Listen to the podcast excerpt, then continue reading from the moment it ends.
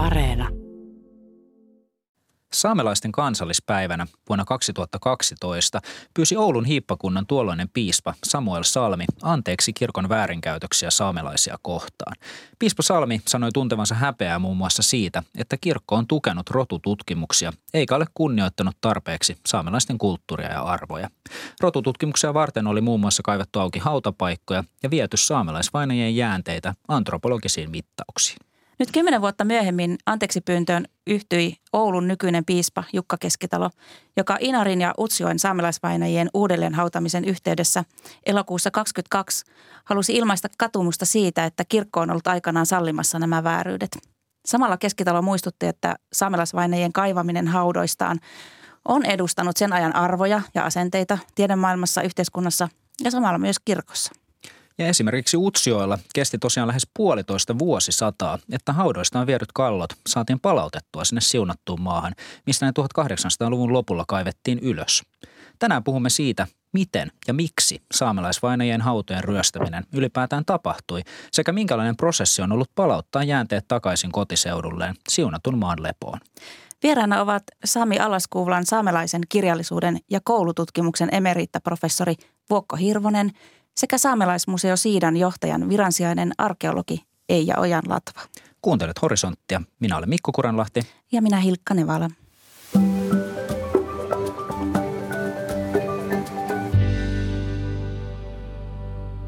Puokko Hirvonen ja Eija Ojan Latva, te olitte molemmat paikan päällä Utsjoella tässä saamelaisvainajien jäänteiden uudelleen kätkemisen tilaisuudesta.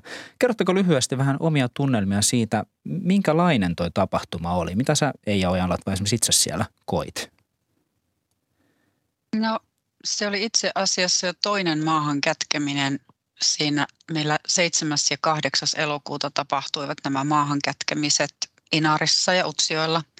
Ja sunnuntaina aloitimme Inarin vanha hautuumaa saaresta ja, ja sitten maanantaina aamulla Utsjoen Mantojärvellä Pyhän Ulriikan kirkon hautausmaalla ja sitten jatkoimme vielä Nellimin ortodoksiselle hautausmaalle, että no se oli todella kaunis, vaikuttava, herkkä tilaisuus jokainen näistä tilaisuuksista. Ja, ja olin saattelemassa tätä arkkua, jossa, jossa lepäsi 68 vainajaa, niin ihan Inarista sinne Utsioille saakka, koska asun Inarissa. Ja, ja olimme nostamassa sitten arkun tähän autoon ja, ja tuota, se oli jokainen tilaisuus oli hieman erilainen. Siellä oli saamelais, saamelaisyhteisöt autaamassa esi-isiään ja äitejään. Ja ehkä Vuokko voi paremmin kertoa Utsjoen tuntemuksesta Utsjokisena. Joo, ihan samoja tuntemuksia oli minullakin, mitä tuossa Eija kuvasi. Ja varmasti vielä ne tuntemukset oli myös henkilökohtaisia, koska tosiaan niin siinä arkussa, joka Inaarista tuotiin ja jossa olivat nämä 68 pääkalloa, että minä koin, että osa niistä on varmasti minun sukulaisia, esi-isiä ja äitejä. Ja myös sitten lähisukulaisia, että se tuli hyvin lähelle se, se kokemus, että jotenkin, että osa niin omaa sukua siinä nyt matkasi takaisin haudan lepoon. Ja että saa sellaisen, rauha tulee nyt kun ne on saateltu oikeaan paikkaan ja koti, kotiseudun hautausmaahan Saamenmaalle. Että kiitollisuus ja suuri suru myös samalla. Meillä on tosiaan toimittaja Anna Patrosen tekemä lyhyt haastattelu sieltä paikan päältä, jolla kätkettiin maahan tosiaan 68 haudoistaan viedyn saamelaisvainajan jäänteet. Ja maahan kätkemistä olivat toimittamassa saamelaispapit Erva Niittyvuopio sekä Mari Valjakka sekä Evlut-kirkon arkkipiispa Tapio Luoma ja Oulun piispa Jukka Keskitalo. Seuraavaksi kuulemme Mari Valjakan ja utsjokelaisen opettajan Sammon Lukkarin ajatuksia maahan kätkemisen tilaisuudesta paikan päältä. Sammon Lukkari toimii saamelaisyhdistys Sami Siidan puheenjohtajana. Kyllähän tämä on historiallinen hetki ja aika, aika merkittävä hetki kyllä yhteisölle ja niin huomaa, että täällä on paljon porukkaa seuraamassa tätä. Että tämä ei ole niin kuin mikään pieni juttu. Kirkon työntekijänä se tuntuu käsittämättömältä, että tämmöistä on annettu tapahtua meidän kirkossa. Kirkon työntekijänä äh, jotenkin oma tehtävä on kulkea ihmisten vierellä nimenomaan surussa ja se on jotenkin aina ollut semmoinen kunniatehtävä ja, ja, ja hautausmaalla jotenkin on saanut koskettavasti nähdä ihmisten surua. Siksi tuntuu tosi vaikealta, että, että sitä surua ei ole aina kunnioitettu ja meidän ihmisarvoa ei ole kunnioitettu. Laskemme maan poveen niiden saamelaisten maalliset jäännökset, joiden ei vuosikymmeniä sitten sallittu rauhassa levätä alkuperäisessä hautapaikassa. Se on tietenkin, sanotaan näin, saamelaisena ja tässä saamelaisuusprosessissa, mitä, mitä tavallaan ollaan, mitä vääryksiä ollaan koettu aikoinaan, niin se on tavallaan yksi semmoinen merkki ja sitten niin kuin tavallaan aikakauden loppu siitä, että ne pääkallot on saatu nyt tänne Saamemaahan takaisin. Ja ne on saatu siihen hautumaahan, josta ne on silloin aikoina 1800-luvun lopussa kaivettu. Niin onhan se sillä tavalla semmoinen merkittävä prosessi siinä, niin kuin, siinä kamppailussa, mitä saamelaiset on kokenut tämän justiin niin kuin sanotaan darwinismin, kolonialismin, rototutkinnan, että et, et, et sen, sen kautta niin kuin tätä on tutkimuksellisesti niin kuin perusteltu, että miksi ne on tarvittu kaivaa ne pääkallot ja luut sieltä ja, ja tavallaan rikottu sitä hautarauhaa, niin, niin, se on niin kuin, tämä on tärkeä jatkumo siinä tai päätös siihen, että sit, sitten tuota, nämä vainajat saa sen rauhan taas. Että nyt me, meidän niin kuin tehtävä, saamelaisyhteisön ja saamelaisyhdistysten tehtävä on tavallaan niin kuin nyt jättää tämä taakseen, mutta myöskin seurata tulevaisuudessa, että tämmöisiä samanlaisia väärinkäytöksiä ei enää syntyisi. Että tavallaan meitä niin kuin saamelaisia kohdeltaisiin samanvertaisina, kun tässä tapauksessa meitä ei ole kohdeltu samanvertaisina. Niin se on se, niin kuin, se että nyt tämä loppu ja toivottavasti tulevaisuus olisi saamelaisille helpompi.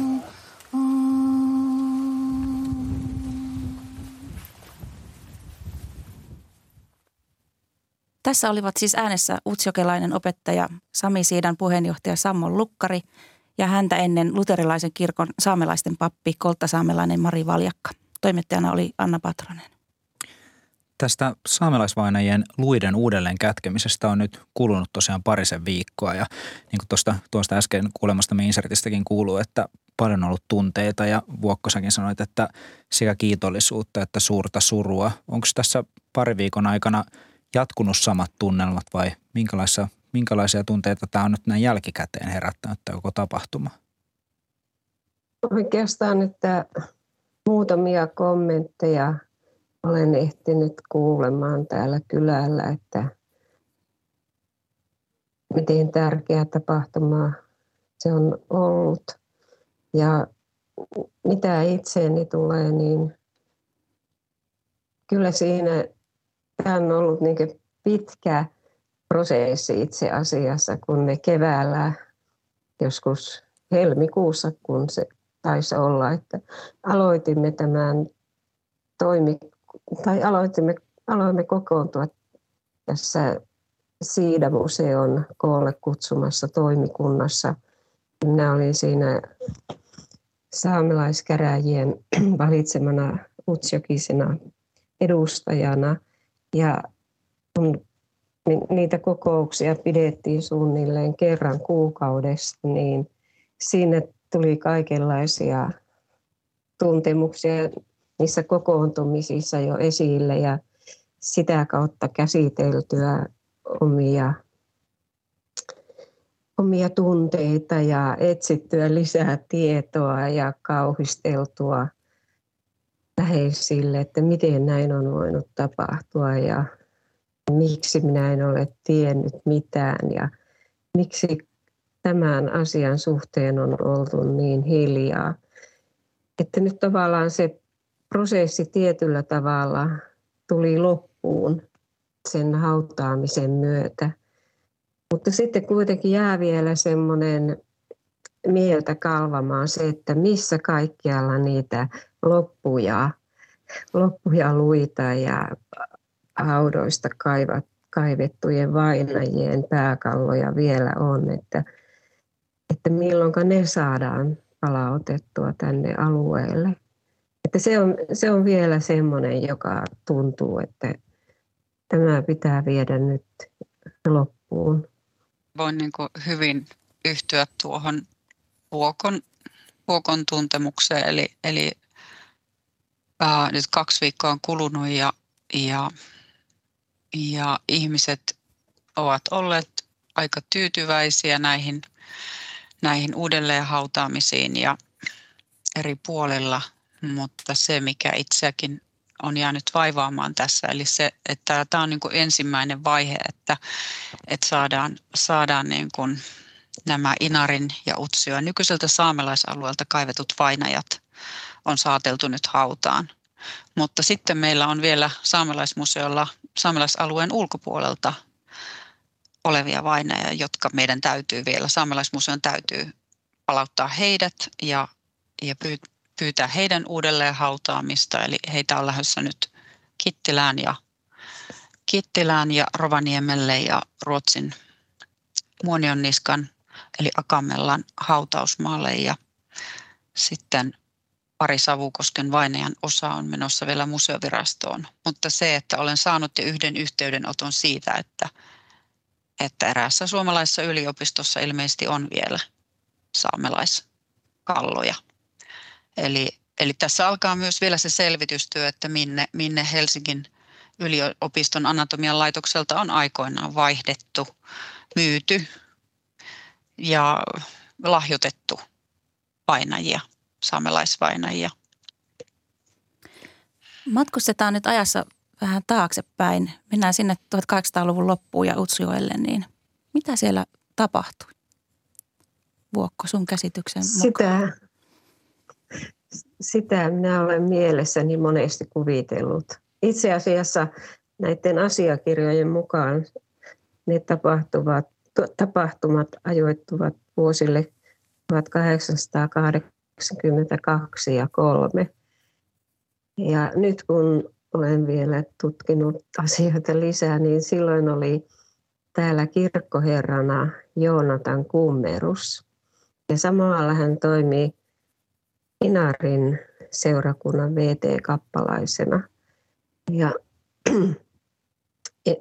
niin ensimmäinen ajatus on se, että oliko hän tietoinen tästä asiasta ja että olisiko hän antanut luvan vai oliko niin, että tämä kummerus oli hoitamassa silloin Inaarissa VT kappalaisen virkaa, kun kaivaukset tapahtuivat.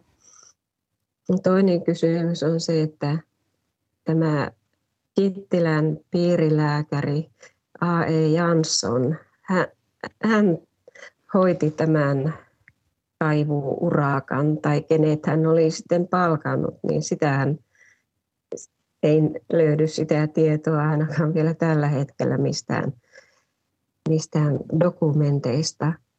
Että miten on voitu kaivaa, kun Utsioltahan on juuri tämän Helsteen tai tämän Janssonin kaivuitten aikana kaivettu yhteensä 94 pääkalloa. Ja 68 on palautunut vain Utsioille.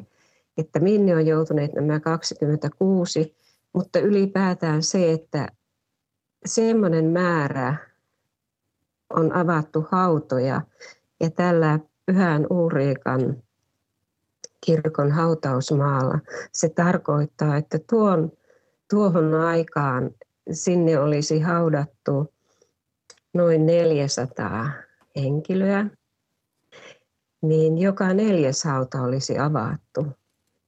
Ja sehän on valtava määrä. Niin siinä just ihmetytte, että kukaan niitä on ollut kaivamassa, niin tuskin yksi ihminen niitä on ehtinyt kaivaa yhden kesän aikana. Ja minne sitten nämä pääkallot on, tai miten on ylipäätään sieltä haudasta otettu. Ja tulee just semmoisia kauhu, ja kauhukertomuksia mieleen, että miten niitä pääkalloja siellä on niksauteltu ja, ja miten tuoreita ne vainajat ovat olleet siellä haudassa. Ja, ja sitten se kysymys myös, että millä tavalla ne sieltä paikalta on kuljetettu. Että onko ne, koska Utsjoelle ei tuohon aikaan ollut muuta kuin postipolku. No, kuljettiin veneillä joki, jokia myöten, osia väleistä jouduttiin kävelen kulkemaan tai talvella sitten porolla hiihtäen. Mutta se kuljetustapa, että onko, onko ne, miten ne on laitettu johonkin, johonkin tuota, säkkiin ja säilytty johonkin ja sitten viety talvisaikaan, niin se tuntuu jotenkin niin, että onko tämä totta? Onko tämä, näenkö minä unta, kun aloin sitä kuvittelemaan itsekseni, että voiko joku olla niin raakalainen, sydämetön, että ryhtyy tämmöiseen tehtävään. Se niin vieläkin tuntuu tuolla vatsan pohjassa, kun teille puhun tästä asiasta, että missä sen ihmisen moraali on ollut.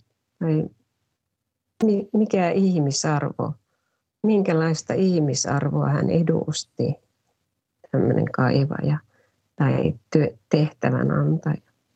Tämä hautausmaa on ollut silloin käytössä, silloin kun nämä kaivaukset on tehty.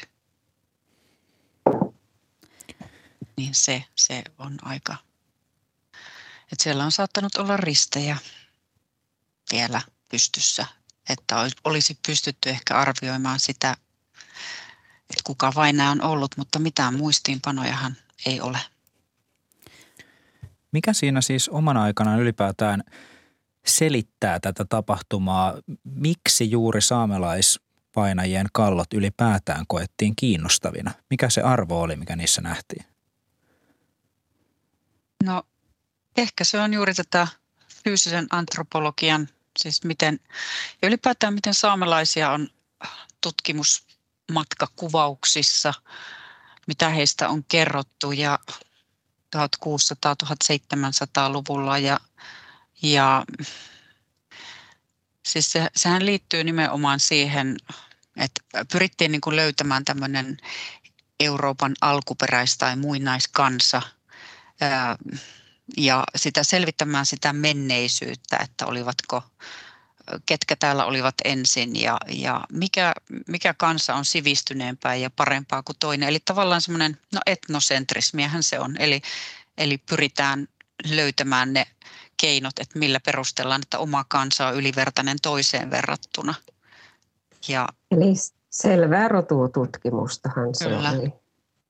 Ja saamelaiset haluttiin, haluttiin asettaa tähän alimpaan kastiin, että emme ole kehittyneitä ja haluttiin todistaa meidän, meidän luilla ja pääkalloilla se, että kaikki, vaikka suomalaiset ovat sivistyskansaa tai Pohjoismaissa ruotsalaiset tai norjalaiset ovat sivistyskansaa ja saamelaiset ovat jääneet sinne kehitystasolle, joka, ettei heitä voi edes lukea sivistyneiden ihmisten joukkoon. Kyllähän siellä aika hurjia kuvauksia on näissä 1700-1800-luvun luvun tutkijoiden niin kuin määritelmissä, että miten on joku degeneroitunut, kehittymätön kansa – lapsen tasolla, ihmisen ja apinan välillä ja ka- kaikkea tällaista, mitä, mitä sieltä löytyy tutkijoilta näitä kuvauksia saamelaisesta. Mä haluaisin vielä mennä sinne 1800-luvun loppupuolelle, kun näitä ihan kaivettiin sieltä, niin hyödynnettiinkö siellä paikallisen, paikallisten ihmisten niin kuin, että he tietää, että mitä on minnekin haudattu ja muuta. Että miten paikalliset on näistä tiennyt ja onko he ehkä ollut apuna siellä kaivamassa? No ainakin Inarin osalta tiedetään, että vanha hautuumaasaareen on on 1934, kun Väinö Lassilan tutkimusretkikunta sinne meni, niin siinä on käytetty lapsia oppaina. Eli tällaisia viattomia, jotka ovat ehkä jonkinlaisen palkan, palkan siitä saaneet, että, että ovat vieneet tutkimusretkikunnan sinne saareen. Ja, ja kyllähän, kun ajattelee näitä, sanotaanko 1920-luvunkin ja 30-luvun, kun eläviä ihmisiä mitattiin esimerkiksi Utsioilla, niin kyllä siellä on ollut myös paikallisia, paikallisia apuna siinä, että saadaan, saadaan niin kuin kyläkunnittain ihmisiä mitottua Utsiokivarresta, että, että aina on joku löytynyt, joka, joka ehkä on johdattanut, johdattanut sitten tutkijat oikeaan paikkaan. Mutta kyllähän varmasti vastustusta on ollut sitten, kun on tajuttu, kun niitäkin merkintöjä on, on näissä muistiinpanoissa, mitä, mitä on nyt niin kuin käyty läpi, niin että siellä on ollut vastustusta paikallisissa, että ei, ei haluta, että siunattuun maahan, kirkkomaahan lepoon asetettuja vainajia, niin sinne mennään ja kaivellaan vain päät irti ja jätetään. Että siellä on päättömiä vainajia sitten hautausmaissa, että koska ne ensimmäiset 1800 70, 80-luvun kaivaukset, ne olivat lähinnä näitä kraniologiaan liittyviä tutkimuksia. Eli silloin, silloin tehtiin vain kallonmittauksia ja pyrittiin sen pään eri mitoilla osoittamaan, että mikä kansa on esimerkiksi älykkäämpi kuin toinen ja kehittyneempi kuin toinen. Ja, ja silloin otettiin vain kallot vainajasta. Tuohon vielä lisäisin, että Utsjoella on joitakin tämmöiseen tai suullista tietoa, että olisi joku paikallinen mies auttanut näissä kaivauksissa, mutta sitä on tosi vähän Utsjoen kohdalla, että enemmän kerrotaan niistä, että kun muun muassa norjalaiset ovat tulleet näille vanhoille ennen tätä Pyhän Ulrikan hautausmaan perustamista, niin niille hautausmaille, jotka oli, joka oli käytössä ennen Pyhän Ulrikan kirkon hautausmaata, niin miten näillä vanhoilla hautausmailla on kaivettu luita ja, ja pääkalloja. Että siitä on enemmän mainintoja kuin että olisi mainittu, että juuri paikalliset olisivat olleet kaivamassa. Sitä, sitä ei ainakaan merkitty ylös sitä tietoa mihinkään. Ja, ja ne, jotka vielä tietäisivät, niin ovat jo manaan majoilla. Tällä toiminnallahan oli siis selkeästi myös aika voimakas institutionaalinen tuki yhteiskunnassa, siis että tiedeyhteisö, yhteisöajojat ylipäätään lähdettiin tähän ja tosiaan, että piirilääkäri vastasi kaivuista ja ilmeisesti myös kirkon sallimuksella, kun siunatusta maasta, maasta on näitä kaivettu sitten ylös. Ja Vuokko Hirvonen professorina puhuit myös, että sua on myös hirvittänyt ajatella näitä sinunkin aiemmin arvostamiasi kielitieteilijöitä ja heidän esimerkiksi osuutta tässä saamelaisten toisarvoisuuden luomisessa?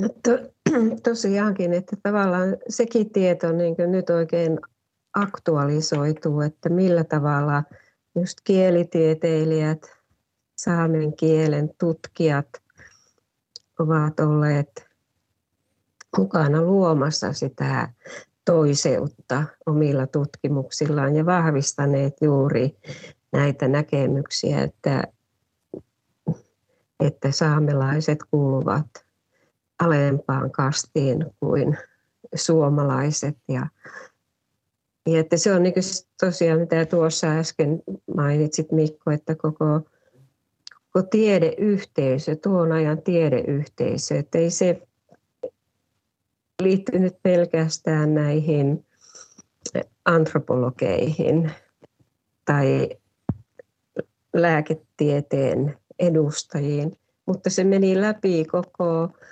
tiedeyhteisön. Historioitsijat olivat samassa veneessä, kielitieteilijät, fennomaanit,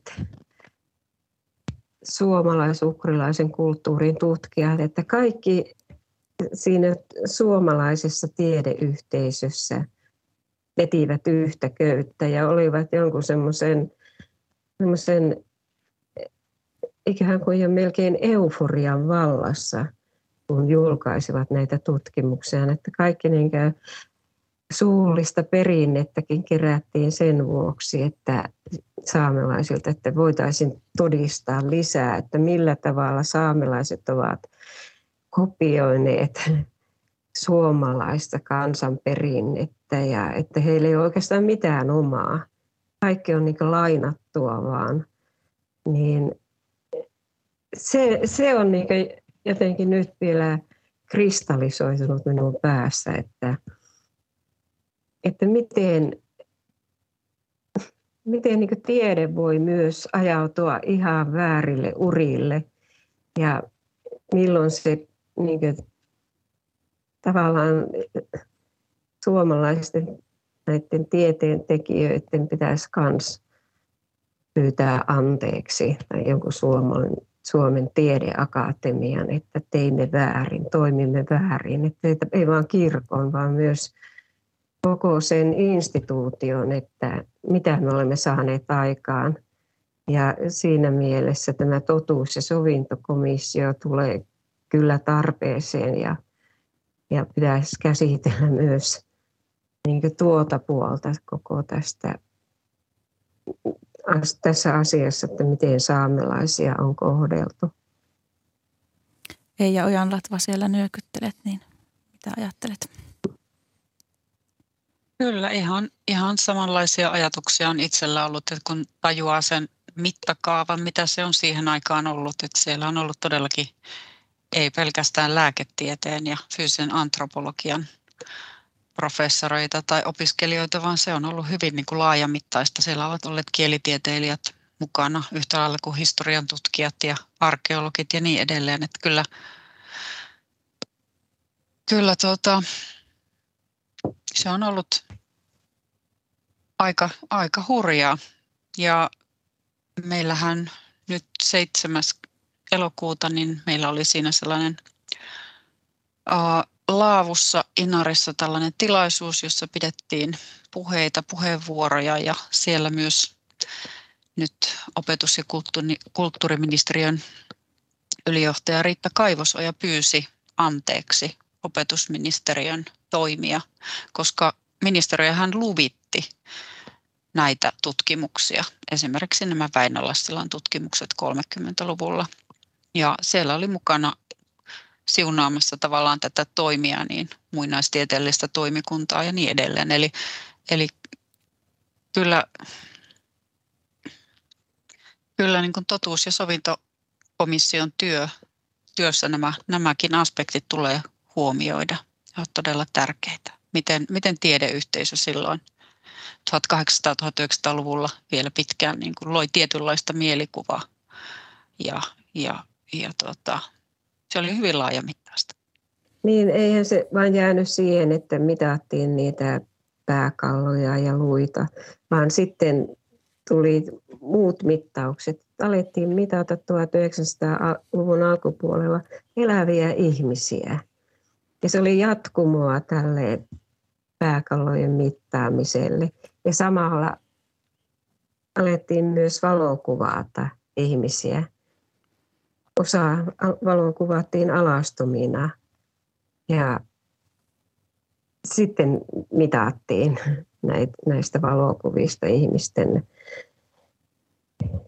fyysisiä ominaisuuksia. Että se vaan niin jatku, jatku sitten toisessa muodossa vielä sen 1800-luvun lopun jälkeen. Kyllä. Eikö ihan 70, 1970-luvulla astikin ole tehty vielä jotakin mittauksia? Näin on, että esimerkiksi Inaarissa oli semmoinen suuri tutkimus, jota johti Eriksson, professori Eriksson, ja siinä mitattiin, pyydettiin kylää ja sukukunnittain ihmisiä mittauks, tulemaan mittauksiin ja luvattiin samalla parempaa hammashoitoa ja vastineeksi, että käytettiin samoja mittavälineitä kuin aikoinaan näissä kaulun mittauksissa ja muissa mittauksissa, kun eläviä ihmisiä mitattiin, saamelaisia. Että vaihtokaupaksi saivat sitten hammashuoltoa, kun tulivat mitattavaksi. Mutta eikö silloin 1800-luvun loppupuolellakin niin jotakin yhteisö saanut jotakin vastineeksi siitä, että niitä annettiin niitä kalloja ja luita sieltä kaivaa? Oli tämä aapisjuttu no, ja... No aapisjuttuja tietenkin, eli Tuomo Itkonen silloin toimi täällä kirkkoherrana ja, ja tuota, Erva Niittyvuopiohan on tutkinut nimenomaan tätä kirkon roolia, että miten, ki, mitä kirkko tiesi ja miten kirkko suhtautui näihin tutkimuksiin tuolloin. Ja, ja tuota, mutta nämä oli nämä Itkosen, Itkosen tuota, Aapis, Aapis rahat hän sai sitten, että ne on 1900-luvun 1930-lukua. Eli nämä liittyy siihen. Eli kyllä Tuomo Itkonen oli tietoinen, että, että näitä painajia halutaan kaivaa ja hän vähän niin kuin vältteli sitä omaa, omaa rooliaan siinä luvituksessa. Että vähän perusteli siihen tyyliin, että, että jos hän ei sitä hyväksy, niin kaivaahan ne kuitenkin. Mutta tuota, hän sai sen sen jälkeen kuitenkin, kun, kun painajat päästiin kaivamaan ja lupa siihen saatiin ministeriöltä, niin yllättäen kyllä tähän pohjoisen suuntaan Inariin saatiin paljon, paljon rahaa. Tuomo Itkonen sai nimenomaan Aapista varten rahaa, eli, eli tuota, sen, sen rahoitus maksettiin tavallaan vastineeksi ja samoin myös kaikkiin näihin kirkon korjauksiin ja uudelleenrakentamiseen ja tämmöiseen saatiin myös todella paljon seuraavina vuosina rahaa. Aivan eri määriä kuin mitä oltiin siihen saakka saatu. Eli kyllä siitä niin kuin rahaa sitten tuli sillä tavalla tänne paikalliselle tasolle, että tavallaan ostettiin ne vainajat jollakin tasolla.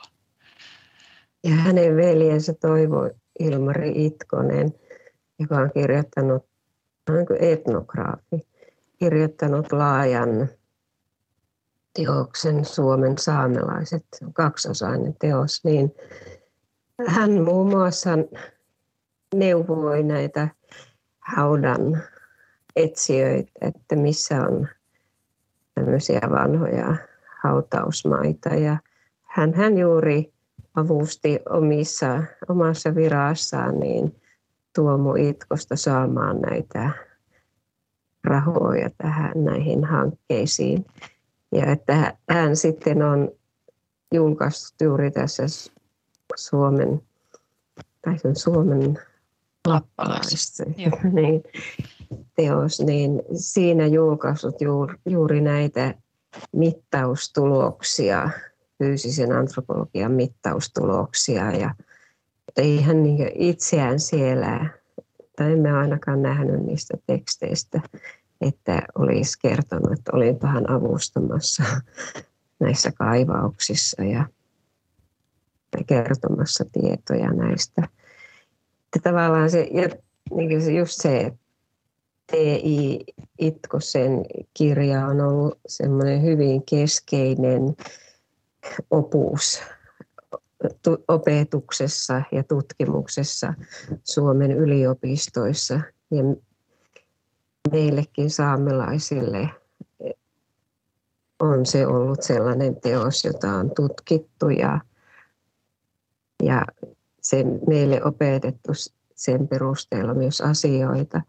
Että tavallaan semmoinen, myös se, se kritiikki on puuttunut yliopistoissa, kun tämmöinen oppi, oppiväline ja tämmöinen tutkija on kyseessä, niin että, tai ei minun korviini ole tullut kritiikkiä sen kummemmin, emminkin vaan ylistystä, että tämmöinen tutkija on tehnyt tärkeitä tutkimuksia ja kerännyt tietoja ja kerännyt täältä pohjoisesta monenlaisia esineitä tuonne kansallismuseoon museoitavaksi. Ja, että siinä eh, ehkä se on niin kuin äsken jo mä sanoin, että, että siinä niin heittää nyt härään pyllyä tämä koko, koko tieteellinen tutkimus ja sen tulokset omassa päässä, että,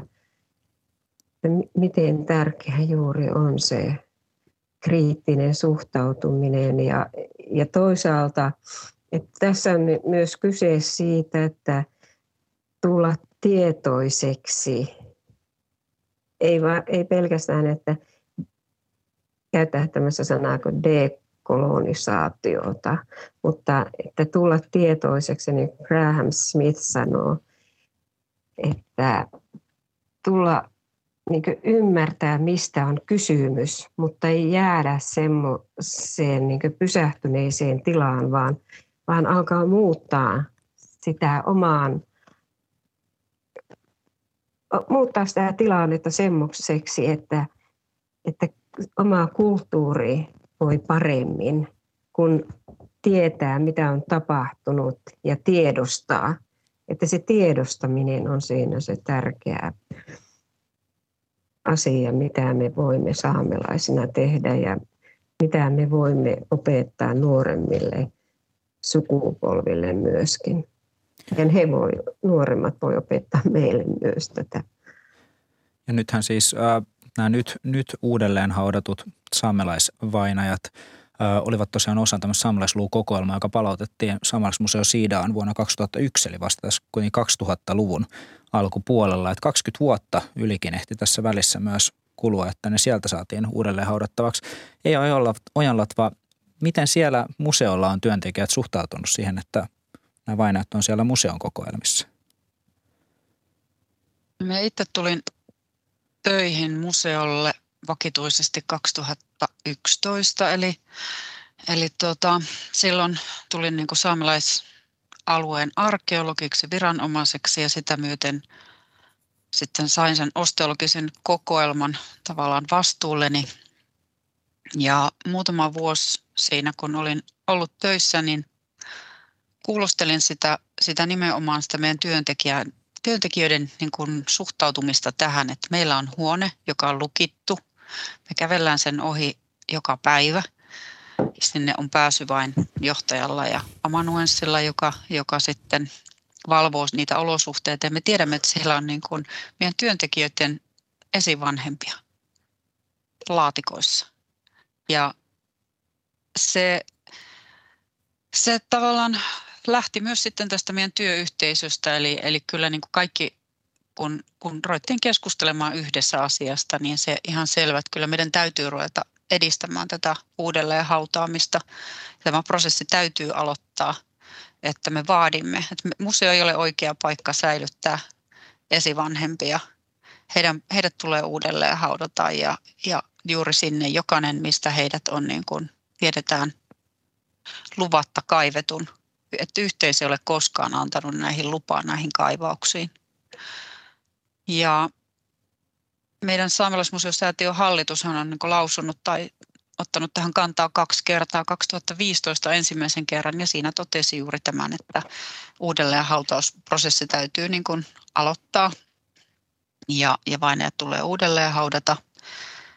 Ja sitten 2019 toisen kerran halusin niin kuin heiltä tarkennuksen siihen, että mitä tehdään saamelaisalueen ulkopuolelta, nykyisen saamelaisalueen ulkopuolelta kaivetuille vainajille, että miten, miten me toimimme heidän kanssaan sitten ja kuka vastaa heidän palauttamisestaan ja niin edelleen. Mutta että siitä se prosessi oikeastaan sitten lähti ja sehän kesti useamman vuoden, koska siinä täytyi myös keskustella siitä, että, että miten, miten suhtautuu esimerkiksi Helsingin yliopiston anatomian osasto nykyään ja, ja museovirasto kansallismuseo, eli, eli se taho tavallaan, joka on meille vainajat luovuttanut, koska luovutusasiakirjassa todetaan, että vainajat luovutetaan saamelaismuseolle säilytettäviksi tutkimus, tutkimuksia varten.